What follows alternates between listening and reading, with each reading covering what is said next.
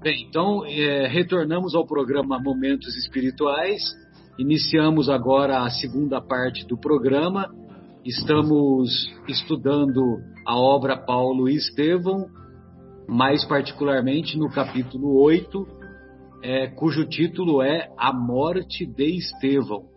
E é um capítulo maravilhoso, emocionante, um capítulo que, para aqueles que, que têm um pouquinho de sensibilidade, sem dúvida, deixam ter o próprio coração assaltado, não somente por Jesus, como também por essa alma impressionante chamada Estevão.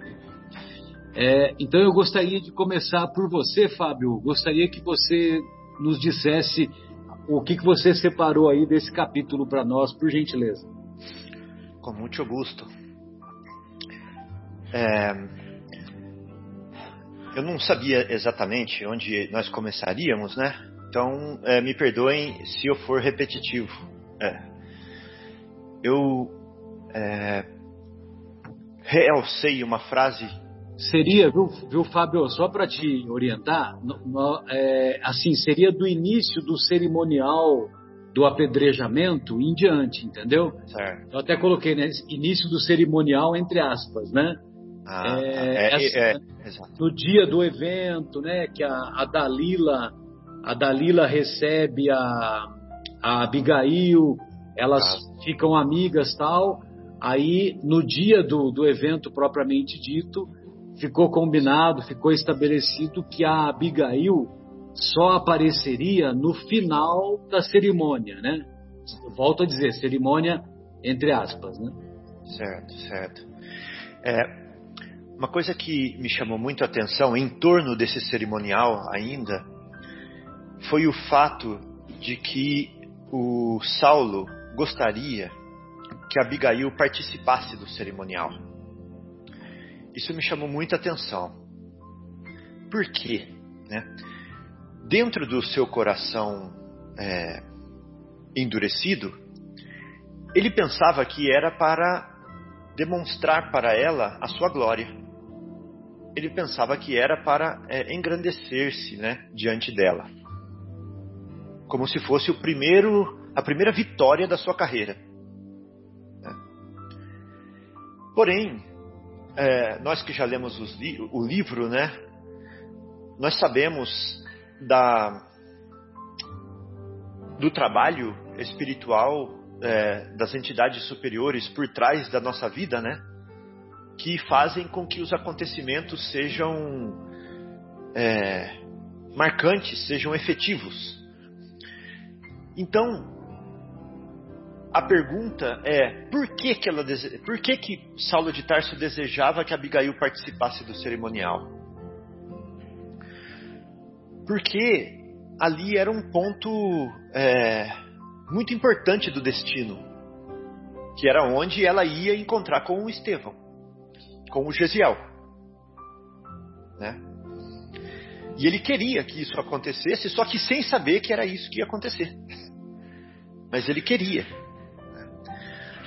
Por quê? Por causa dos planejamentos que correm por trás, as almas, as almas é, angelicais que encarnam conosco, para sofrer na pele as dores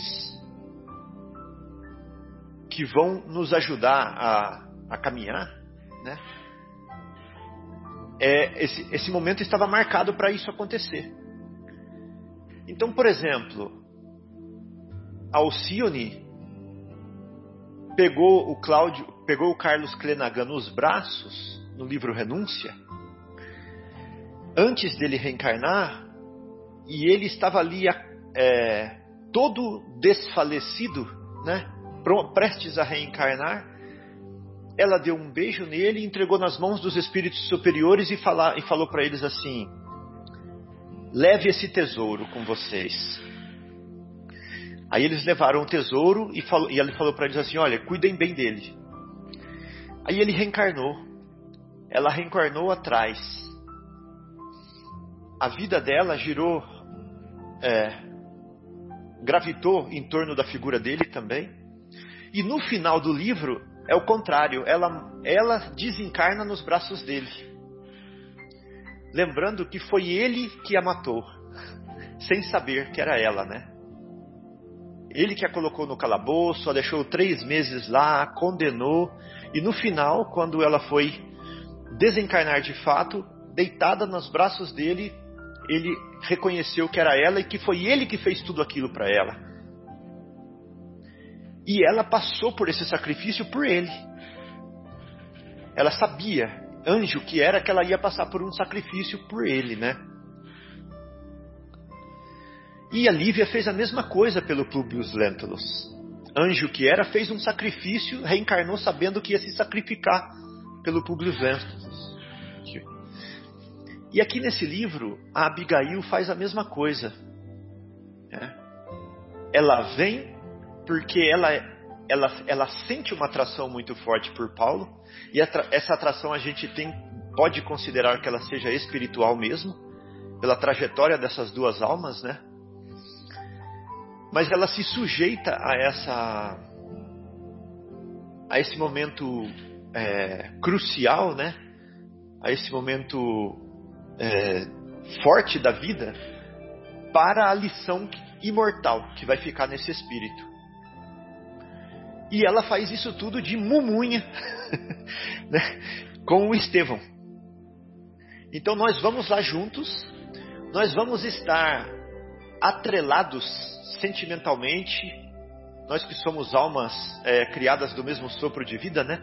Nós vamos estar atrelados a Ele e nós vamos nos sacrificar por ele para o para a inflexão espiritual dele, né?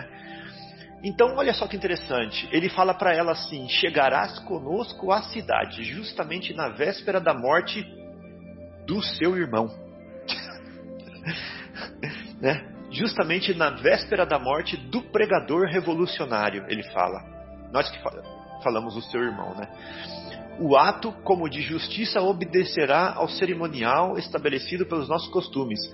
E agora, e pretendo que assistas a ele em minha companhia. Ou seja, você, anjo, vai estar junto comigo, aluno, né, vendo ser sacrificado o seu irmão, outro anjo, para que eu, aluno, aprenda uma história para sempre na eternidade.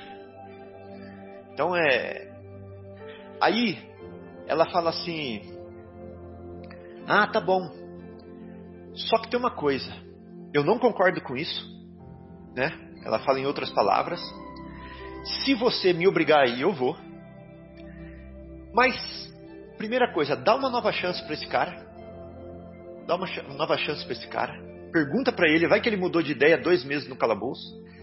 Segundo, é eu vou com a esperança de encontrar gente lá que vai ajudar a achar o meu irmão. É por isso que eu vou lá. Eu quero ir lá para ajudar a achar o meu irmão. Por isso que eu vou fazer esses contatos lá. Né? Bom, aí, mais para frente, fala assim, ó.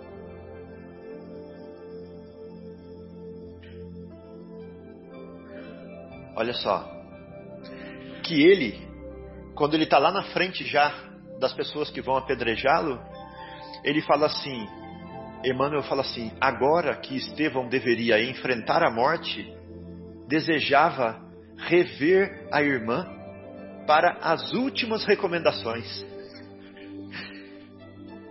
Então, olha aí, o que eles queriam.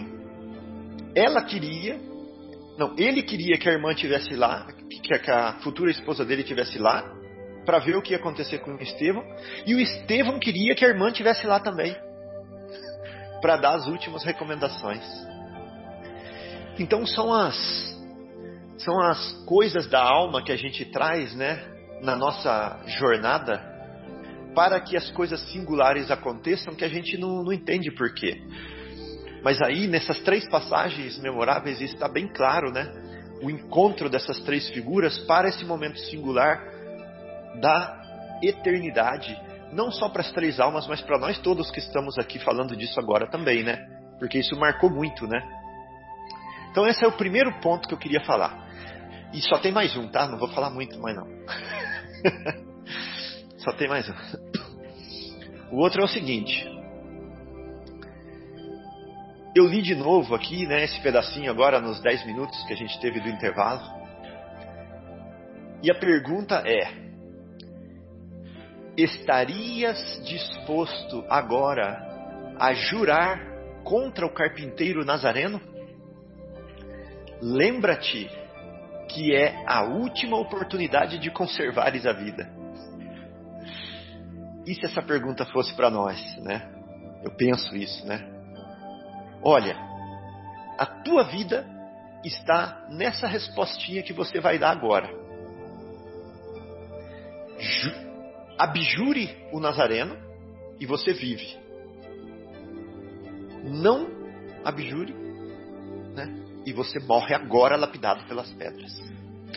Aí, quando eu li essa frase, eu fiquei pensando assim: é, 30 anos de espiritismo, é, Sei não, viu? Sei não. Aí eu falei, tá bom, vamos ver a resposta do Estevão. Já tem mais de 30, viu? Não fica com essa conversinha não, viu? É, né? Aí, ó, a resposta do Estevão. Eu pensei assim, será que ele vai dar uma vaciladinha que nem o Pedro, né? Ou que nem o Tiago? A resposta dele é assim: Não insulteis o Salvador disse, aí já vem o nó na garganta de novo, o arauto do Cristo, com desassombro, nada no mundo me fará renunciar à sua tutela divina. Morrer por Jesus significa uma glória. Quando sabemos que ele se imolou na cruz pela humanidade inteira, inclusive por mim agora que estou querendo negar ele aqui. É impressionante, né? Então, é, Acho que se a gente é, fechar o livro inteiro, só essa frase aqui seria para. Só esse momento aqui, né? Seria para para reflexão de uma vida, né? Muito forte isso daí. Estarias disposto agora a ajudar o carpinteiro Nazareno? Né? É o que o mundo, é o que o Mamon fala pra gente o tempo inteiro. O Baal, né? A vida está falando para a gente o tempo inteiro. Então, para não delongar muito, eram essas minhas é, reflexões de hoje, fechando com essa frase aqui: Todo aquele que desejar participar do meu reino, negue-se a si mesmo, tome a sua cruz e siga os meus passos. A sua cruz, viu, Afonso? Não a minha, não a do Marcelo, nem a do Gimar. A sua cruz. É isso aí, gente. Pois não, Afonso, gostaria de ouvi-lo, já que ele já, já deixou a bola, né? Já passou a bola. Ô Afonso, o Marcelo agora tá deixando a gente falar primeiro pra gente falar à vontade, viu? É, agora eu vou falar 45 minutos. É uma, uma estratégia adotada hoje. Deixar. É. Estratégia adotada hoje. É. É.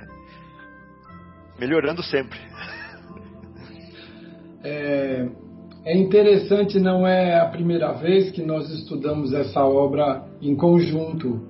As, os grupos espíritas têm o, o hábito de beber nessa fonte inesgotável da literatura mediúnica é, aprendizado, crescimento, e temos tido a oportunidade de receber o insight, a inspiração de espíritos superiores esperançosos da nossa tardia recuperação luminosa.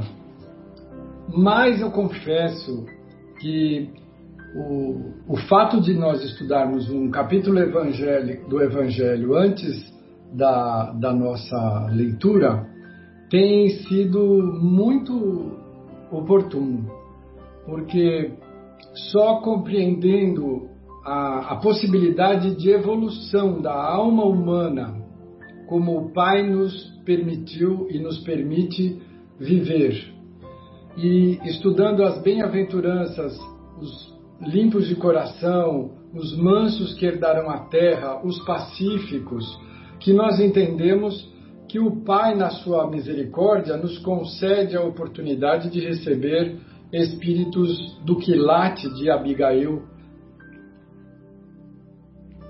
e Gesiel. Espíritos que conhecem a nossa intensa dificuldade, a nossa crueza de evolução e já aprenderam a não se irritar com a, a nossa desarmonia. Porque é isso que nós discutíamos no horário anterior. Nós precisamos nos livrar de toda a sombra que existe dentro de nós para que a sombra externa não nos incomode, não altere a nossa paz de espírito, paz conquistada, não a paz monótona e morna do mundo, mas a paz do Cristo, que é feita de ação no amor. Muito bem. Então temos aqui a, a radiografia do que o Emmanuel nos mostra. Dois espíritos de elevada condição que chegam para dar luz ao movimento nascente do cristianismo.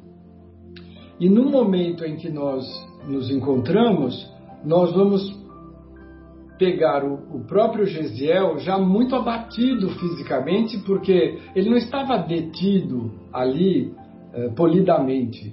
Ele estava detido numa condição péssima de vida, de condição subhumana. Não havia respeito nenhum pela integridade física das pessoas, quanto mais moral.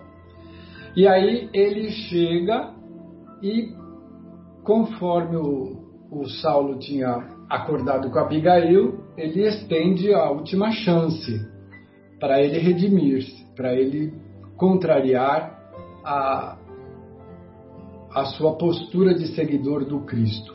E aí é o que o Fábio acaba de nos contar, né? Ele faz um pequeno discurso dizendo: Não, eu estou completamente convicto.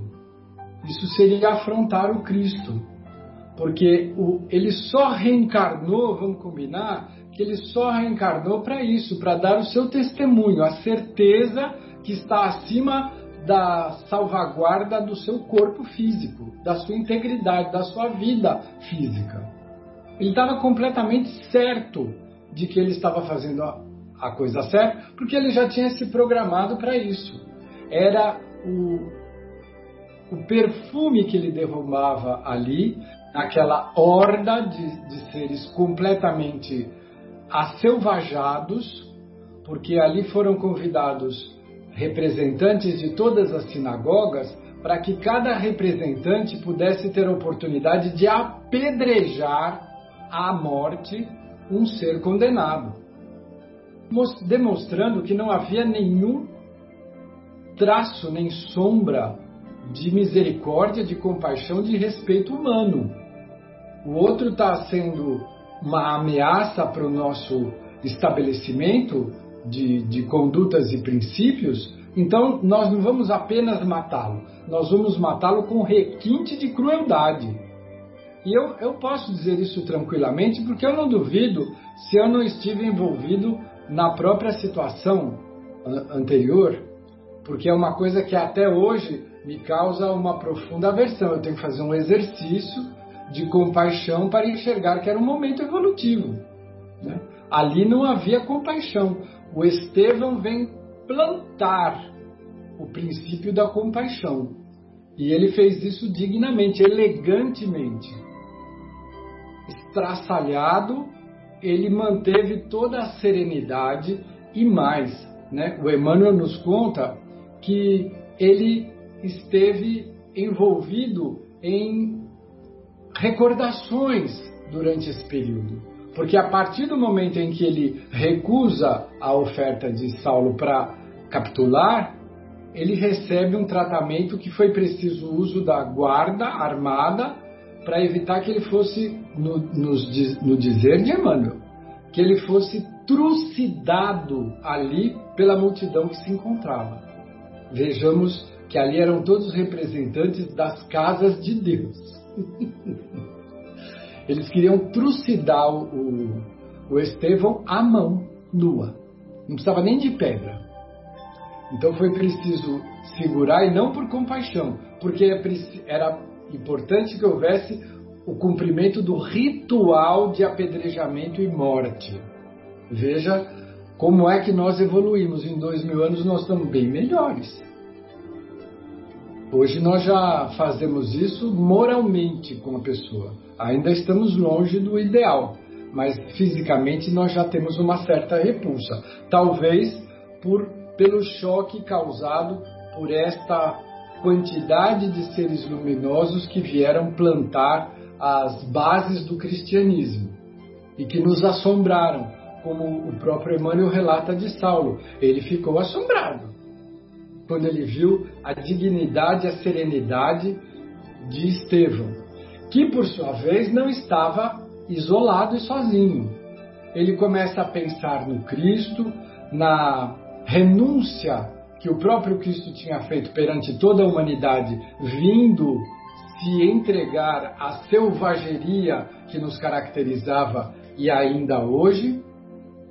E ele disse: Bom, se eu sou um seguidor cheio de culpa e erro para acertar, e ele que não tinha nenhum, ele veio, eu tenho que segurar a minha onda e provar que eu o adotei como mestre e, portanto, não posso dar uma fraquejada nesse momento. E aí ele começa a lembrar o que ele tinha de arquivo da infância. Ele começa a cantar o Salmo 23, que é profundamente emocionante nessa hora. Né? Porque é a, aquilo que nós precisamos conquistar, é a certeza. Eu tenho tudo o que eu preciso, eu não preciso temer nada porque eu sou filho de Deus e Ele me ama e me estende o seu cajado e me protege e me ampara. Veja, o Salmo 23 é obra de Davi, é isso, gente? Nós estamos falando lá do primeiro da primeira revelação. Mas é a força que ele adquire para abrir a sua alma para a vibração correta, porque nesse momento há uma corte de espíritos luminosos que o envolvem. Lógico, toda vez que nós mergulhamos na carne, na reencarnação, com algumas tarefas difíceis, sejam elas nível pessoal, de superação, de perdão, de autoiluminação, ou seja coletiva, como é o caso de Estevão, nós contamos com retaguarda espiritual, que não é pequena, é grande o suficiente na proporção da nossa tarefa. E a tarefa de Estevão é planetária. Então ele recebe ali a presença espiritual de um exército de luz que o Emmanuel descreve e que formava uma ala de onde se destacava uma figura muito luminosa, que pelas descrições dos apóstolos, Estevão imagina que fosse o Mestre Jesus. Então, nessa hora, formou-se uma dupla situação porque ele sente que na sua alma algo se rompe. A alma se liga ao corpo, célula a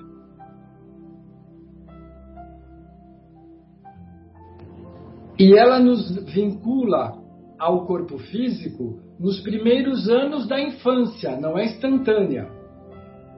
Assim como a idade mais avançada nos vai desligando a pouco e pouco. Mas no caso de Estevão, os maus tratos que ele sofreu rompeu essa ligação. Iniciou-se pelo seu algemar. Ele já começou ali a esvair-se em sangue, a vitalidade foi perdendo, o laço foi enfraquecendo. E ele sentiu que algo rasgou, a expressão que o Emmanuel usa é essa: algo rasgou na sua alma. Porque na verdade ele já começa a ficar parte encarnado e parte acessando a sua consciência espiritual, a sua lucidez espiritual. E aí ele percebe nessa situação, nessa condição, que o Cristo olha entristecido para Saulo. Por quê, hein? Porque Saulo reencarnou para ser o vaso escolhido. Era o cidadão de Roma que tinha a cultura grega e que era judeu de nascimento. E aluno de Gamaliel. Ele tinha todas as condições para ser o apóstolo da gentilidade. Mas ele se deixou levar pelo orgulho, pela vaidade. E em circunstâncias normais, ele, te, ele seria, ele teria como cunhado Gesiel, que era o Estevão. Que formaria o, a trinca de ouro, né? A, o que não deixou de ser formado, só que em planos diferentes.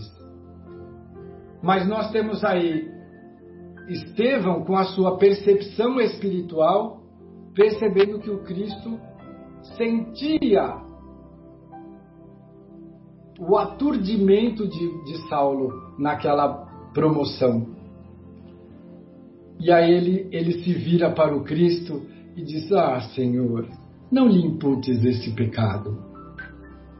Eu fiquei pensando, quem de nós, num pisar de calo, como nos falou hoje o Egimar, numa historinha que a Adriana nos contou, que é da Lavra da Meimei, quem de nós, quando pisa alguém no nosso calo de estimação, consegue ter uma atitude digna?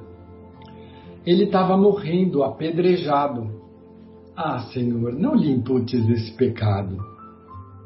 Isso só demonstra o quanto ele já tinha caminhado na evolução, autoconquistado a si mesmo, autoiluminado a sua alma, ou seja, quanto de lição de casa esse espírito já tinha realizado, enquanto nós estamos nas primeiras letras. É, a diferença é essa. Estevão e Abigail não são seres privilegiados que, que estivessem saído de uma redoma de luz e de glória e que desceram até o convívio de seres mortais como nós. São irmãos de caminhada que, estando à frente, retornam. Isto é demonstração da misericórdia de Deus.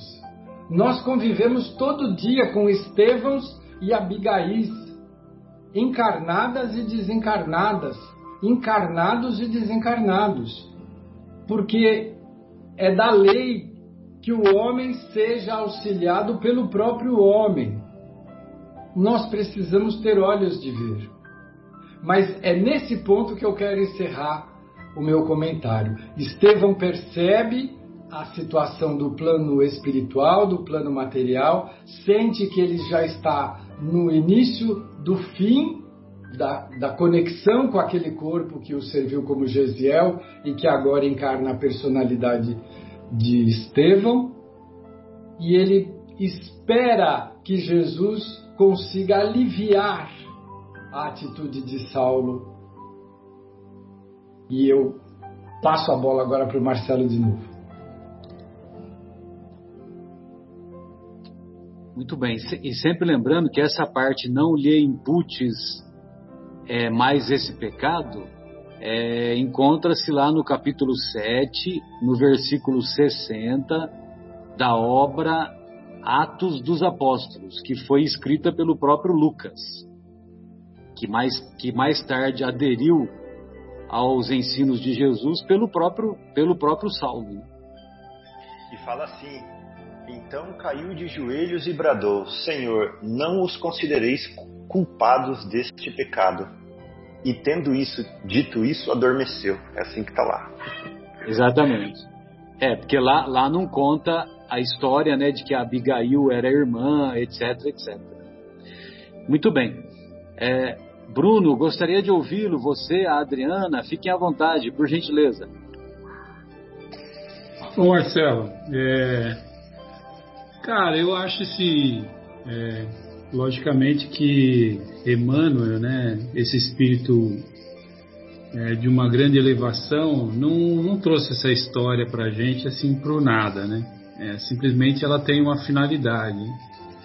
E nesse capítulo eu vejo assim uma importância muito grande, né? Porque a gente vê aí o congraçamento de três espíritos, três almas, é, três irmãos, três filhos do mesmo pai que foram feitos da mesma forma, que nasceram pelas mãos do Criador como nós aprendemos na doutrina espírita, simples e ignorantes, estão no seu caminho de ascensão.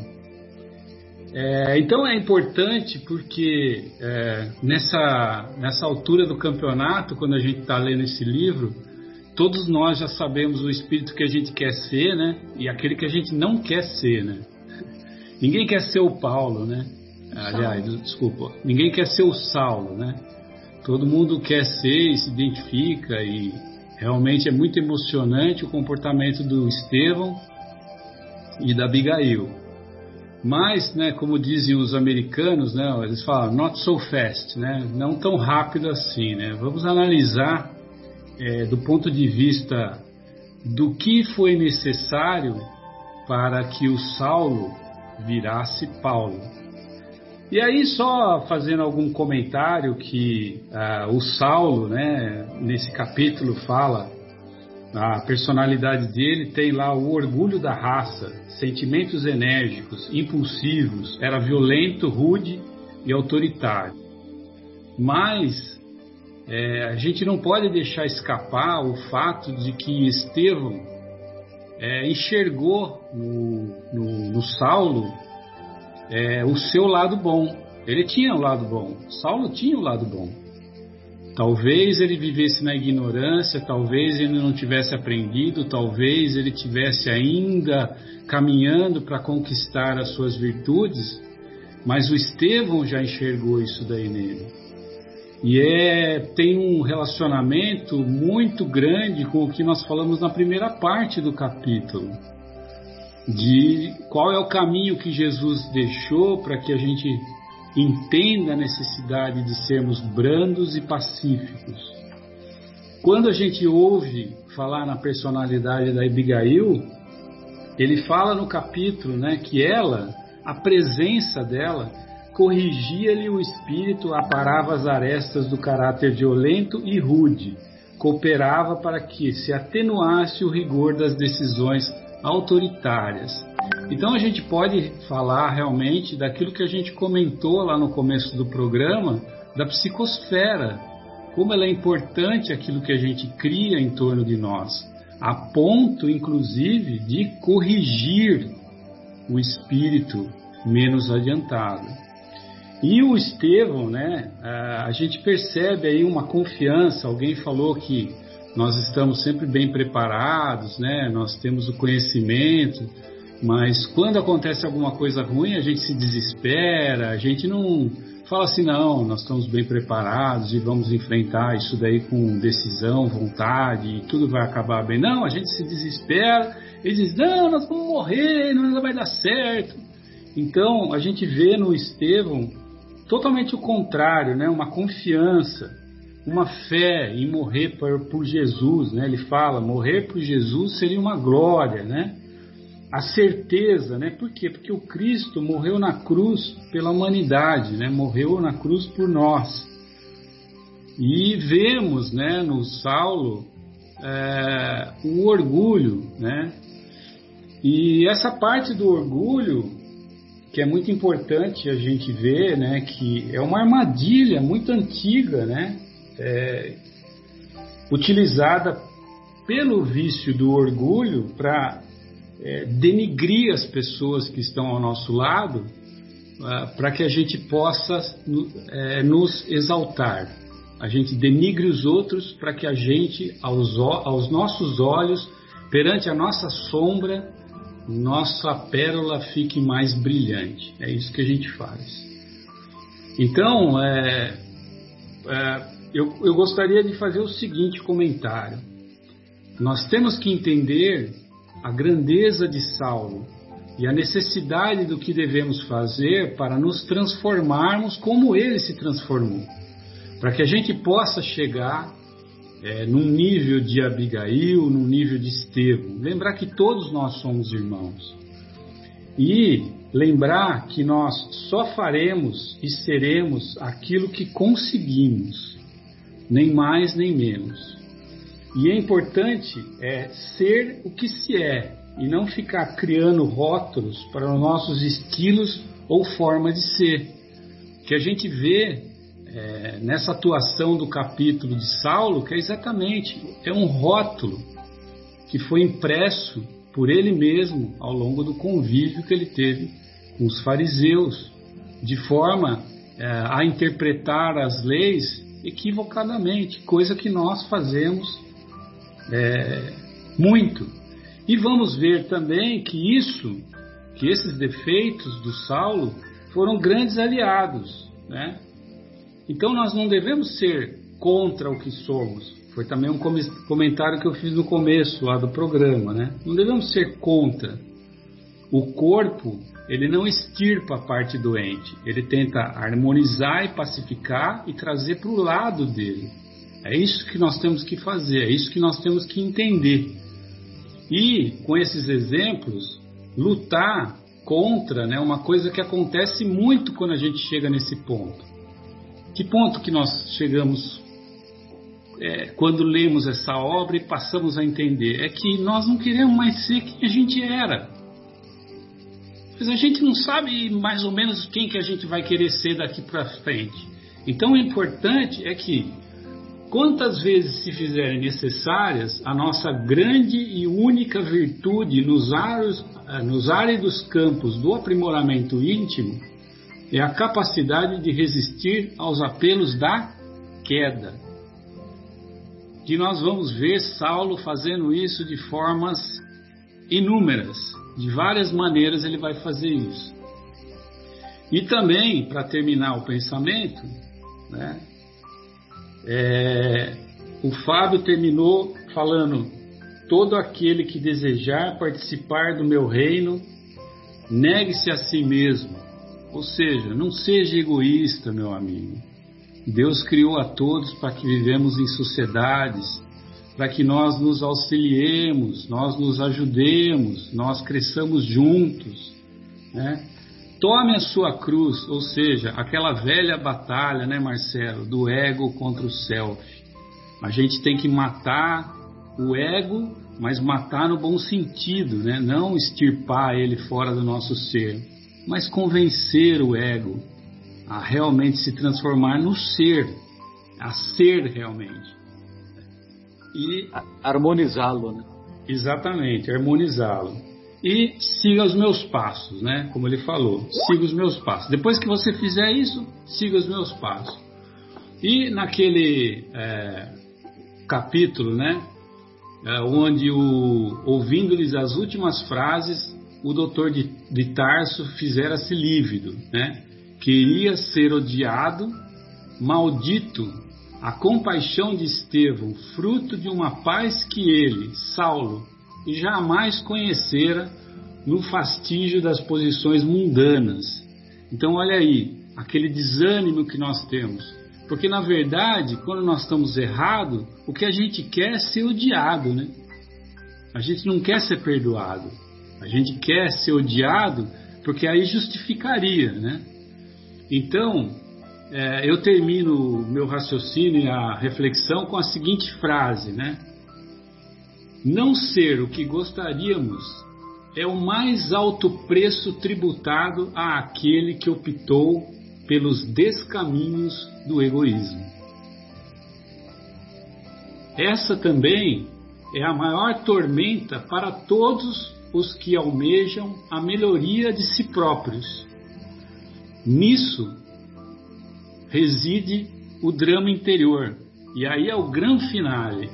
Por que não faço o bem que quero, mas o mal que não quero, esse faço? Então, lembre-se quem falou essa frase, né? Tessalonicenses. E o capítulo fecha exatamente em cima dele. O Bruno está dando spoiler aí, hein? ele falaria, ele falaria mais para frente isso, né?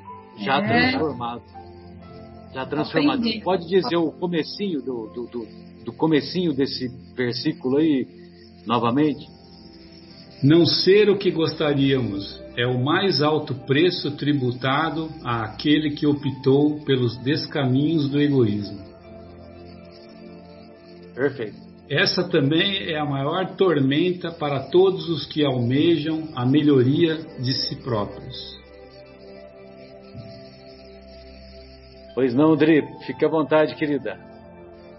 Bom, eu vou, eu vou falar só algumas coisas para não repetir o que vocês já trouxeram.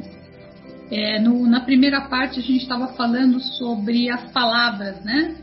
E, aquilo que a gente fala, aquilo que a gente sente, que a gente só fala daquilo que o coração está cheio, né?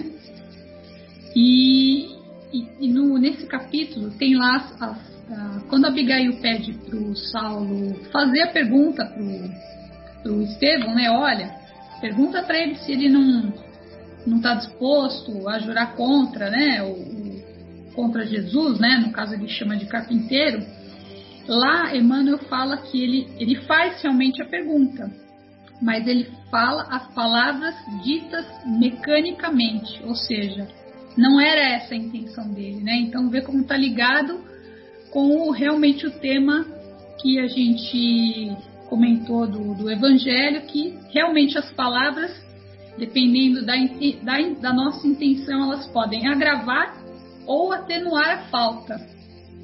Né? Então, nesse caso aqui, ainda agravou mais, né? porque a intenção dele não era de realmente libertar o Estevão, né? era de seguir adiante com aquilo que dominava ele, né? a raiva, o rancor.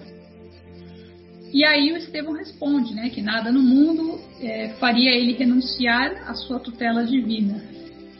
E o, outra parte que eu anotei aqui que também é, eu, eu refleti é o seguinte: na hora que ele estava ali sendo trazido, né, é, seminu, já todo machucado, mesmo antes de começar o, o, o apedrejamento, olha os pensamentos dele, né? Quem sou eu e quem era o Cristo? Ele, ele não estava nem.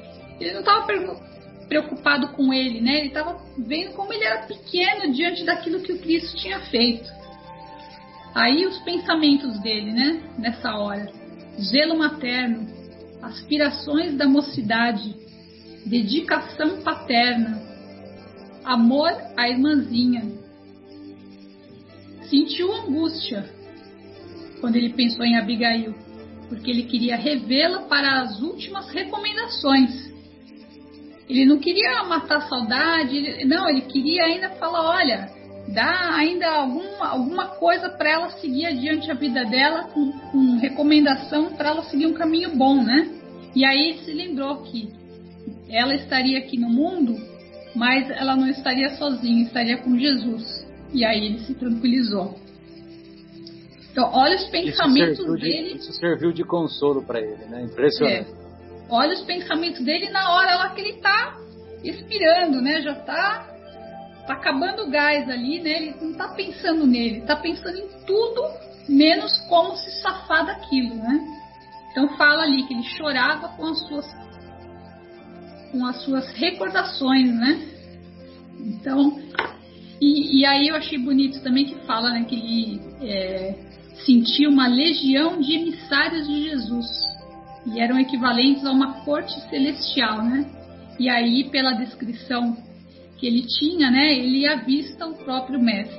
Então, realmente nessa hora é, é ver aquela imagem de uma criança correndo o braço do pai, né? Então, realmente é forte e você vê que em momento nenhum ele estava ali preocupado em sair daquela situação, porque ele sabia que não acabava. Achei, achei bem bonito. E agora eu vou deixar os, os outros colegas falarem também. Era, era isso. Beleza, obrigado, Dri. Ô, ô Gilmar, gostaria de ouvi-lo, querido. O que, que você separou aí para nós? É, realmente é um capítulo maravilhoso. A gente tem dificuldade de, de separar as coisas, né? porque tudo é, é, é demais importante, né? Cada detalhe que a gente para é que é, fica até difícil, né? Da gente separar alguns pedaços, mas eu vou dar um apanhado aqui para é, uma das coisas que eu sei aqui é, no começo dessa da execução de Estevão, né, percebe eles tinham o, o Saulo tinha um grande medo de ter uma revolução ali, né? Então ele pediu para os guardas é... Acho que valeria a pena você tirar a imagem. Deu uma travadinha, viu, querido? Acho que vale a pena você entrar novamente. É, o, o, acho que deve travou porque deve ter caído a conexão dele, Marcelo. É, é, exato. Beleza. Enquanto ele, enquanto ele deve retornar, eu acho que ele já deve ter percebido. Eu vou mandar uma mensagenzinha para ele. Vamos, vamos ouvir então o nosso querido Folharine. Vamos lá, Folha? Vamos lá, vamos lá. Eu, eu anotei alguns pontos, assim, todos, na minha opinião, interligados à mesma situação, né? A primeira, aquela situação em que o próprio Estevão se interroga, né? Bom, se o Messias aceitar a morte infamante, lá no Calvário, né? Não seria uma honra dar a vida por ele? E quando eu li isso, eu lembrei lá do, do capítulo 2, quando ele estava preso com a irmã Abigail e o pai, antes do julgamento que levou à morte do pai, né? E Abigail então teria dito para ele, se me permite, eu lerei aqui rapidinho. Então agora penso que foi útil a nossa prisão. Não será uma felicidade neste mundo podermos sofrer alguma coisa por amor a, de Deus? Quem nada tem, ainda possui o coração para dar. Estou convicta de que o céu nos abençoará pela nossa resolução em servi-lo com alegria. Então, é, a hora que eu li isso, eu lembrei, nossa, Abigail tem um momento que passa essa certeza de servir a, a, a Jesus, né? Esse foi um ponto, né? O outro ponto é, é justamente quando o Saulo apreciando a vibração popular, satisfeito, né, com o apedrejamento, né, se pergunta, né, sobre a, a tranquilidade do Estevão, que não deixava de, de, de impressioná-lo, porque é, apesar das pedras que o alvejavam, ele mantinha os olhos encarando os algozes sem pestanejar, sem revelar temor e nem turbação. Né? E aí nós temos mais adiante um pouco, também ligado a essa passagem, quando ele está conversando já com a, com a Abigail, né? E, e ele já moribundo, é, sem ódio, acentuou. Ela tinha dito que o, o, o Saulo era o noivo, né? Então ele acentuou: Cristo os abençoe. Não tenho no teu noivo um inimigo, tenho um irmão. Saulo deve ser bom e generoso, defendeu Moisés até o fim. Quando conhecer a Jesus, servi-lo-á com o mesmo fervor. Sê para ele a companheira amorosa e fiel. Notem, é, é, impressionante alguém chegar a esse estágio, não é? Diante da pessoa que o, o mata e ele ainda é, falar uma frase dessa, quer dizer, é, é uma luz. É, eu não tenho outro qualificativo a não ser é luz. É um ser superior, muito superior, como foi é, também a, se não me engano, Joana de Cusa, né, que também ao morrer é, falou pro, o algoz, né, é, é, o, o, meu senhor não é um covarde. Ele me ensinou também a morrer é a te amar. Quer dizer, quando que poderemos nós alcançar isso? Não é? Eu acho que ele também nos dá essa resposta um pouco antes, quando ele fala que ninguém será reconhecido a Deus se não mostrar agradecimento aos homens. E hoje o que eu sinto é que a ingratidão é o maior mal da humanidade. É, nós vemos coisas absurdas é, de pessoas assim demonstrando total desafeto, total desatenção, total é, é, falta de carinho para com aquele que muitas vezes o carregou no colo, que lhe deu todo o amparo, educação. Então a ingratidão hoje campeia, na minha visão, obviamente turva, né? mas campeia de maneira avassaladora entre nós humanos. Né? Era isso que eu tinha anotado para falar, lembrando sempre que o Saulo continua meio que cego ainda, né? Porque ele, em determinado momento aqui, ele pergunta, né, que mecanismo do destino engendrara semelhante situação que lhe havia de amargurar toda a vida, né? Quando ele descobriu que Abigail era irmã de quem ele acabou de sentenciar à morte. Olha que estranho mecanismo do destino. Orgulho e vaidade dele próprio.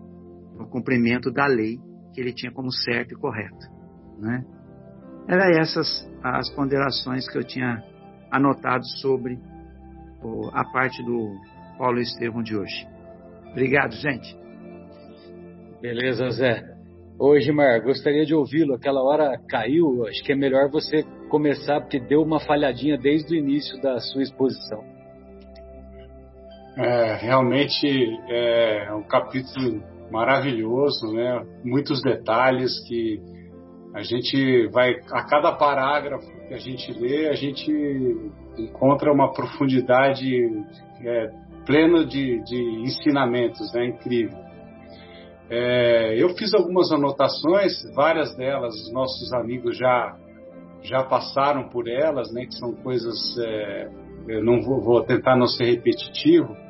É, primeiro, no primeiro é, aspecto aí ligado a, ao dia da execução do Estevão, nós percebemos que o Saulo tinha uma grande preocupação com que não houvesse tumultos, né? Então ele, ele pediu com que os soldados dispersassem todos os mendigos e pedintes, para que ele sabia que é, os, os, os, amigos da Casa do Caminho tinham ajudado muitas pessoas, né? E essas pessoas elas é, poderiam né, se manifestar a favor da libertação de Estevão, e então ele estava ele tava muito preparado, ele estava muito preocupado com o cerimonial, né? A gente percebe o Saulo bastante preocupado com essa cerimônia. Uma das coisas que eu também anotei lá é, é a gente percebe que o Estevão, quando ele chega cercado lá, como se fosse um criminoso, um criminoso dos mais perigosos, é, nós percebemos na descrição do Emmanuel é, falando que ele, mesmo muito judiado e cansado, ele apresentava uma fisionomia serena, né? Então o Emmanuel gosta de descrever os seus perso personagens pelo olhar. Então ele fala que os seus olhos tinham uma fulgurância de cristalina bondade, né? Essa é uma característica do, do Emmanuel, né? Que ele gosta de, de descrever os seus personagens pelo olhar. É, depois mais para frente é, é, a, a, Adriana falou aí a respeito do, do Saulo, que ele, apesar, ele prometeu lá para Abigail dar um, uma última chance, né? Mas ele, ele foi Saulo inflexível, leu a acusação é, e, e, na verdade ele estava como se cumprindo uma, uma promessa, né? Não é que ele queria que o é, efetivamente dar uma chance para Estevão se safar, né? Não era, não era isso que estava por trás da, da, da, da, vontade do Saulo. É, mais para frente, é, uma das coisas que me chamou muito a atenção era a reflexão que o Saulo fazia e se comparando a Jesus, né? Ele, ele, ele, ele, ele, ele, ele ele, ele fala, nossa, eu que sou um pecador, né, que tenho é, numerosas fraquezas, né? É, e estou aqui passando por esse pedacinho aqui. Imagina o Jesus que ele é, que é o Messias, o prometido, que não tinha nenhuma nenhuma é, fraqueza, que ele era perfeito e, e foi açoitado, ferido, ridicularizado. Então eu eu aqui eu eu eu estou tendo uma oportunidade de tipo glorificar Jesus, né? É, então ele, ele fala que se o Messias aceitar a morte infamante do Calvário para salvar todos os homens, não seria uma honra dar a vida por ele? Acho que alguém já é, já deve ter, acho que comentou esse, essa passagem aqui. É, um, um, uma coisa também que eu separei aqui, que o Saulo ele tinha preparado essa cerimônia aí, é, cerimônia de lapidação de Estevão, de uma forma muito meticulosa, né?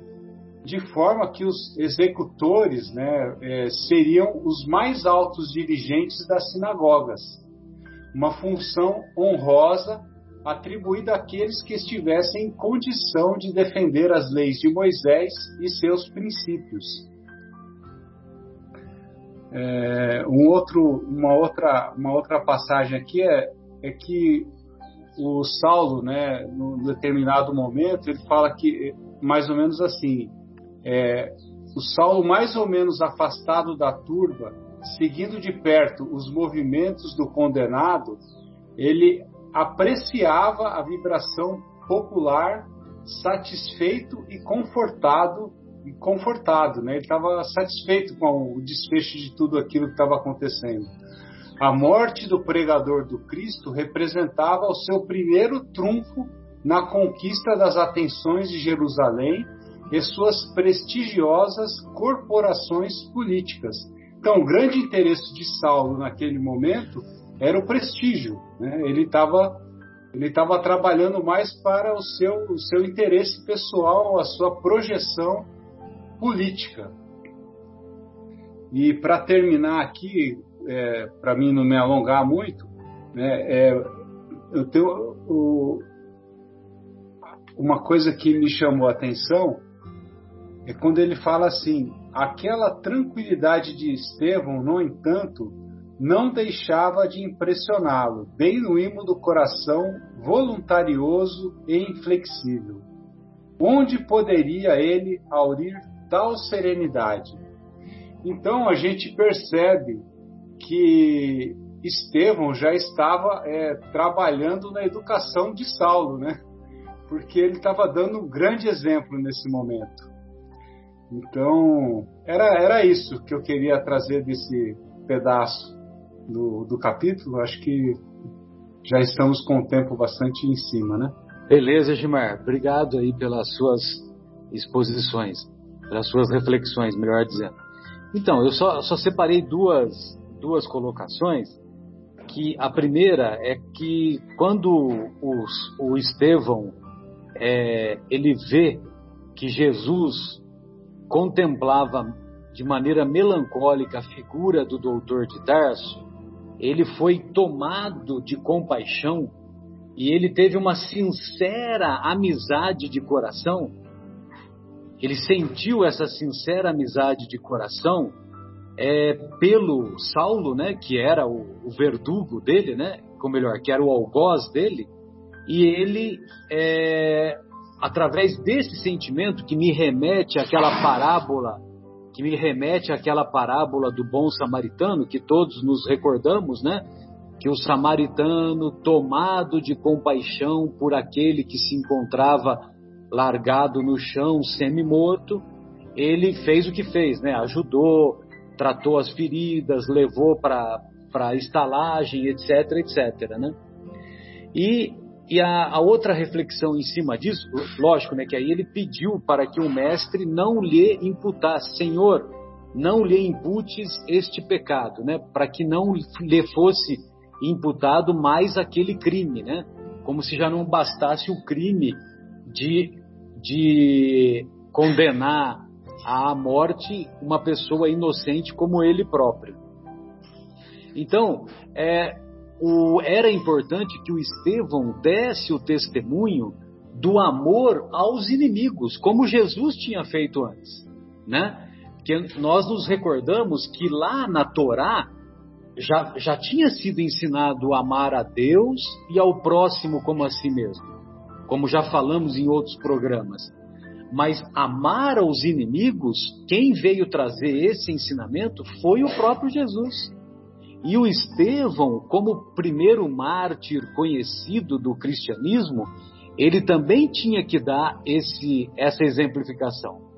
E, evidentemente, como se trata de uma alma pura, de uma alma já lapidada, de, uma, de um espírito muito, muito elevado, ele teve essa capacidade e demonstrou toda essa serenidade que o nosso querido Egimar lembrou agora, ah, quando do momento em que começou aquele cerimonial da lapidação, cerimonial que para o Saulo representava apenas a importância da repercussão política que traria, que, que seria importante para ele lá na, na trajetória dele no Sinédrio, né? Muito bem, e, e para finalizar, a outra parte que eu separei, eu vou, vou copiar o, o, nosso querido Fábio, né? Que o Fábio, de vez em quando, ele gosta de fazer um miudinho, né, Fábio? E, e já lá no, no, no finalzinho, quando, é, quando teve aquele diálogo memorável, né, em que, que, o, que o Zé Fernando nos lembrou, é, Saulo deve ser bom e generoso, defendeu Moisés até o fim. Quando conhecer o Salvador, ele também atuará com fervor, né? Então, a... tem uma frasezinha logo um pouquinho depois desse, dessa passagem que está escrito assim: Entretanto, sem saber por quê, a resignação e a doçura do agonizante assaltavam-lhe o coração enrijecido. É um parágrafo que começa assim: ouvindo-lhe as últimas frases, o doutor de Tarso fizera-se lívido. Queria ser queria ser odiado, maldito. A compaixão de, Estre, de Estevão, fruto de uma paz que ele, Saulo, jamais conhecera, no fastígio das posições mundanas, impressionava-o fundamente. E aí em seguida vem esse miudinho do Fábio, né? É, entretanto, sem saber porquê, a resignação e a doçura do agonizante assaltavam-lhe o coração enrijecido, roubavam-lhe o coração. E eu separei o assaltavam-lhe como palavra principal, né? Assaltavam-lhe é no sentido de roubar o coração, né? Ou seja, aquela conduta do Estevão, aquele testemunho, aquela grandeza, aquela enormidade moral dele, fazia com que ele não somente chegasse no coração do, do Saulo, mas começasse aquela obra maravilhosa de roubar o coração do, do Saulo trazendo-o para si, Estevão, e consequentemente trazendo-o para o próprio mestre, né? E eu me lembro que uma vez perguntaram para o para o nosso querido tenor Pavarotti, perguntaram para ele é, como que ele conseguia encantar a plateia. E ele disse que ele se esforçava muito tecnicamente, né, para conseguir chegar à voz naquele nível de qualidade que, que todos conhecemos, e que ele procurava agir cantando as músicas com um sentimento de tal maneira que fosse capaz de roubar o coração da, dos espectadores. Ou seja, ele queria chegar no coração e roubar o coração para si. E, finalizando, me recordo daquele pensamento da Cora Coralina que a vida só vale a pena ser vivida se tocamos o coração daqueles que cruzam o nosso caminho. Que todos sejamos capazes de tocar o pelo menos tocar o coração, né? Se não pudermos roubar, pelo menos tocar o coração daqueles que se encontram na nossa caminhada, né? Bem, amigos, se, se, se, ninguém tiver mais nenhum comentário, essas eram as, as minhas reflexões e fica aí a minha despedida para, para o próximo estudo da próxima semana. É, eu só gostaria pois de não, terminar. Bruno, pois não. Também gostaria de terminar só me despedindo, agradecendo a oportunidade a todos aí, desejando uma boa noite e terminando de ler a, a frase lá do livro Reforma Íntima, né, sem martírio, que, que diz, né, que a própria encarnação, ah, desculpa, voltando aqui um pouquinho, é, uh, lembra-se que eu li lá do, dos apelos, né, é, quantas vezes se fizerem necessárias, a nossa grande e única virtude nos áridos campos do aprimoramento íntimo é a capacidade de resistir aos apelos da queda, jamais desistindo do ideal de libertação que acalentamos, trabalhando mesmo que cansados, servindo mesmo que carentes, estudando mesmo que desmotivados, aprendendo mesmo que sem objetivos definidos. A própria encarnação é o mecanismo divino do recomeço, da retomada. Justo, portanto, que abracemos amorosamente os compromissos abandonados de outros tempos e aplainemos nossos caminhos tortuosos. Temos o que merecemos e somos aquilo que plasmamos. Obrigado a todos uma boa noite. Beleza, Bruno. Maravilha. Herdeiros de nós mesmos. Um abraço então, pessoal.